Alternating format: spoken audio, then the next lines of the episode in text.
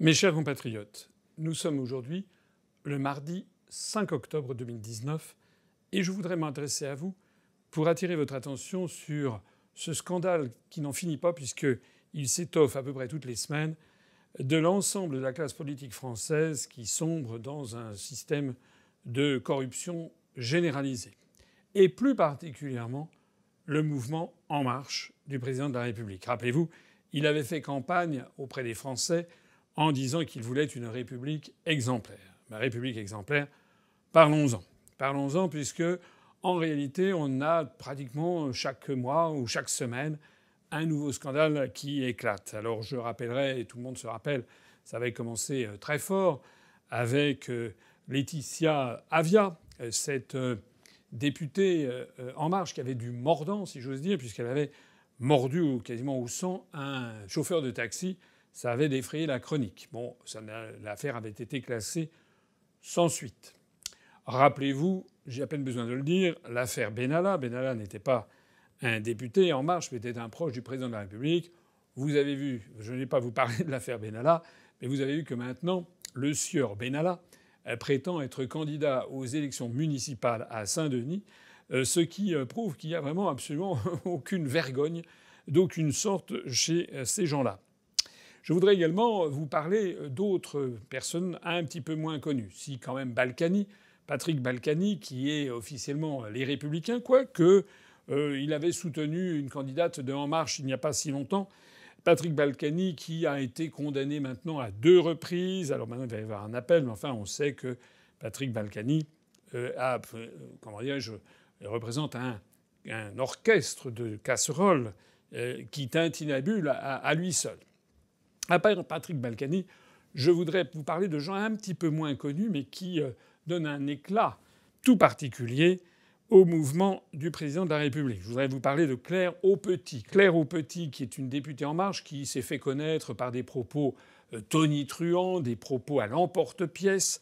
En particulier, elle avait euh, s'était moquée de, de, pauvres étudiants qui n'arrivaient pas à se loger, auxquels une réforme de l'allocation personnalisée au logement, de l'aide personnalisée au logement, de l'APL, et qui consistait à leur retirer encore 5 euros, eh bien, euh, Claire au Petit s'était moqué d'eux en disant écoutez, si, à, votre, à votre âge, quand on vous prend 5 euros, euh, ça ne vous plaît pas, ben allez vous faire cuire un œuf.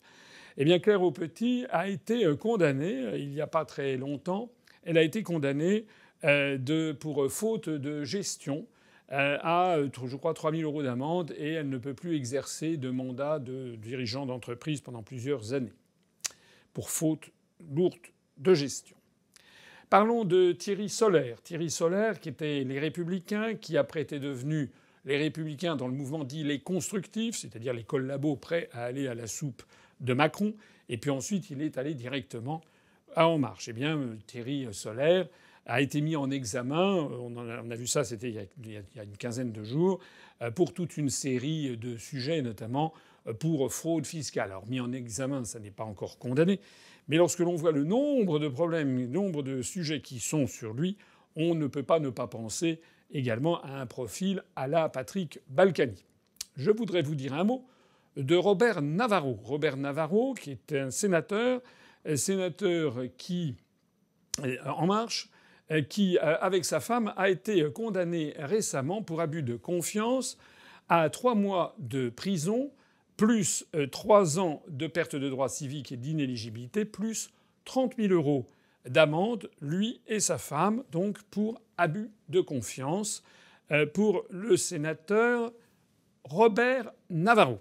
Ajoutons à cela le député, député Mustapha Labid, député d'Île-et-Vilaine, euh, qui a été euh, condamné euh, pour abus de confiance lui également, qui a été condamné à six mois de prison, également à 10 000 euros d'amende et à, je crois, trois ans d'inéligibilité, perte de droits civiques.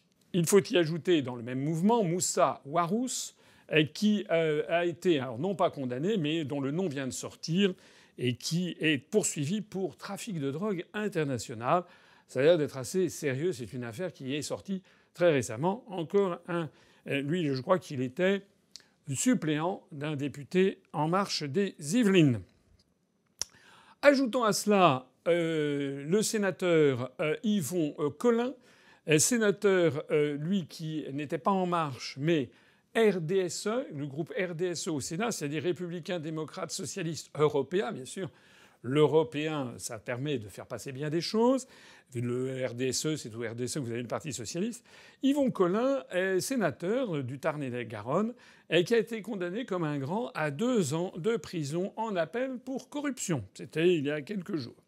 Et puis on apprenait ces jours-ci, il y a trois quatre jours, euh, que euh, Harry Chalus, le président euh, du Conseil régional de Guadeloupe, qui fait partie du mouvement En Marche, ainsi que Marilus Pinchard, qui est la vice-présidente du Conseil régional euh, de Guadeloupe, ancienne ministre Les Républicains, eh bien, avaient été placés en garde à vue euh, pour détournement de fonds publics.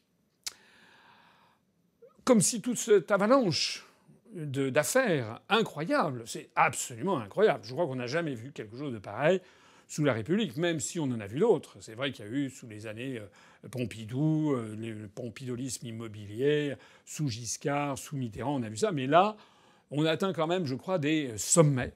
Des sommets dans euh, le fait, parce qu'on a vraiment des gens qui sont condamnés pour prison, des, à inéligibilité, pour corruption, détournement de fonds publics, et j'en passe. Alors ajoutons à cela encore deux ou trois autres nouvelles. Euh, nouvelle, c'est le fait que tout à l'heure je citais Claire Aupetit qui s'était moqué euh, des étudiants parce a un pauvre étudiant qui gagne quelques centaines d'euros quand il les gagne avec un petit boulot, eh bien lui, on va lui piquer 5 euros pour son aide personnalisée au logement, mais au même moment, on a appris en même temps, comme dirait l'autre, en même temps, on a appris que les députés ont décidé d'augmenter prodigieusement la prime qu'ils se votent généreusement pour pouvoir se loger à Paris. Et donc désormais, chaque député euh, de province touche une prime de 1200 euros pour pouvoir se loger à Paris. Alors les prix parisiens sont effectivement élevés, mais néanmoins, quiconque cherche un studio à Paris, dans un quartier correct, on n'a pas besoin d'habiter aux Champs-Élysées ou avenue Foch, quiconque cherche un studio, disons une vingtaine, ou même 25 ou 30 mètres carrés, puisqu'il s'agit de députés qui viennent là uniquement quelques jours par semaine, puis après repartent chez eux et dans leur circonscription, donc ils ont besoin d'un pied-à-terre, un appartement à Paris un, studio de 30 mètres carrés dans un quartier correct, dans un immeuble correct, c'est assez cher, mais ça, on, peut avoir ça pour 800, 850, 900 euros. Euh, pas pour 1200 euros. 1200 euros, ça veut dire que déjà on a besoin d'un trois pièces, on a déjà besoin de ses aises. Bon. Et tout ceci, c'est une aide qui est, alors même que les députés gagnent un salaire tout à fait confortable par ailleurs. Mais le choquant dans cette histoire, c'est que au même moment, les députés se votent ça, alors qu'ils retirent les aides personnalisées au logement, par exemple, et puis bientôt l'assurance chômage. Euh, on va, j'aurai l'occasion d'y revenir dans les jours qui viennent.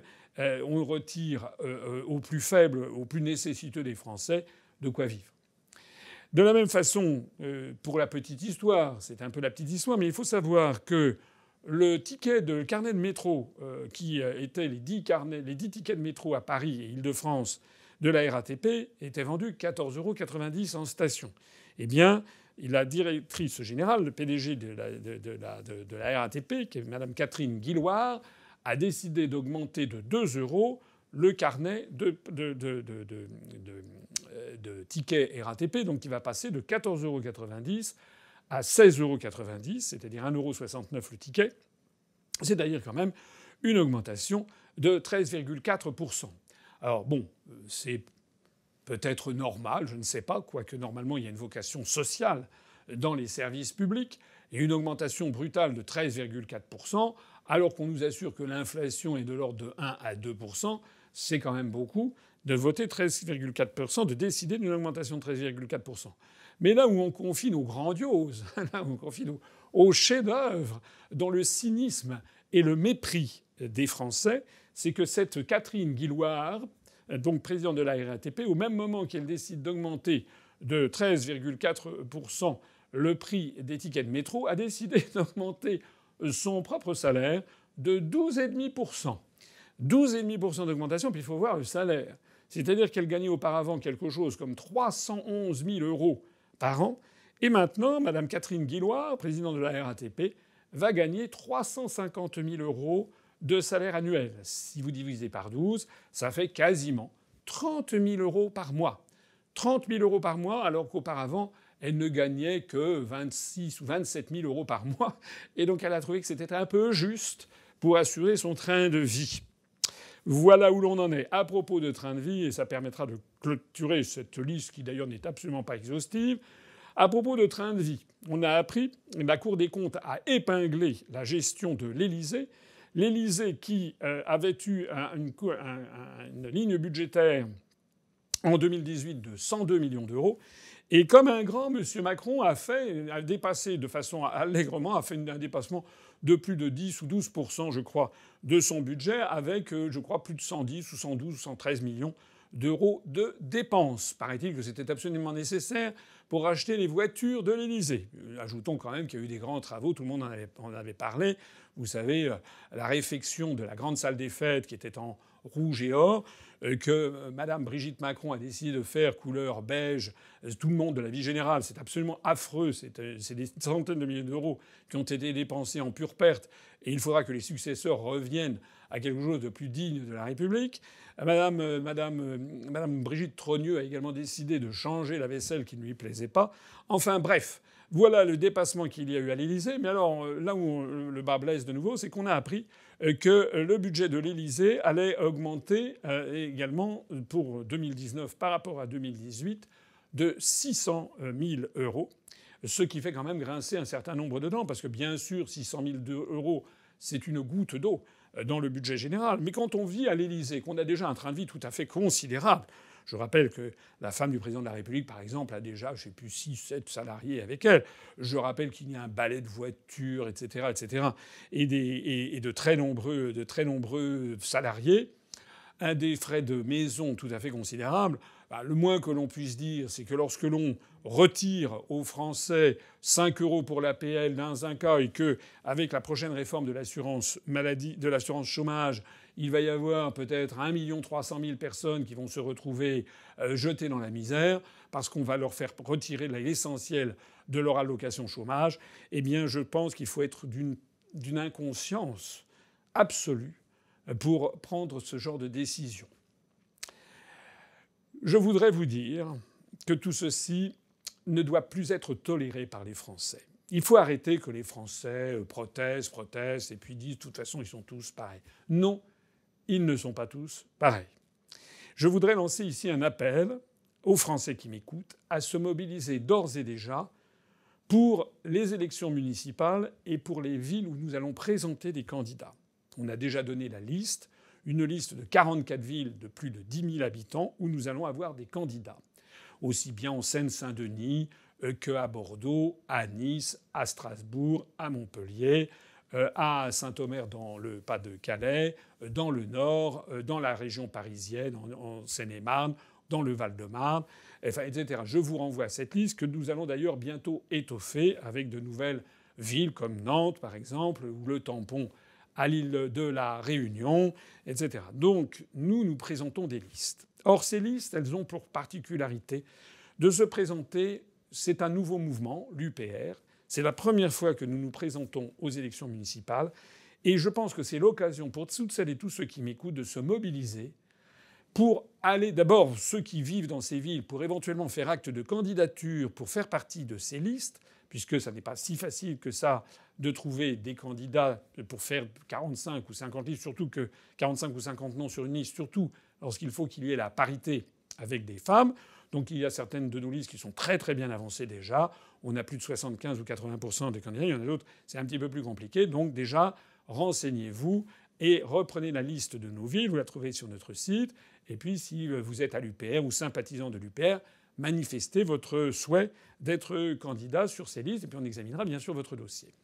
Mais ce que nous, nous allons faire avec ces listes, c'est un grand coup de balai par rapport à toute cette cette, sphère politique euh, qui euh, est empuantie par les scandales.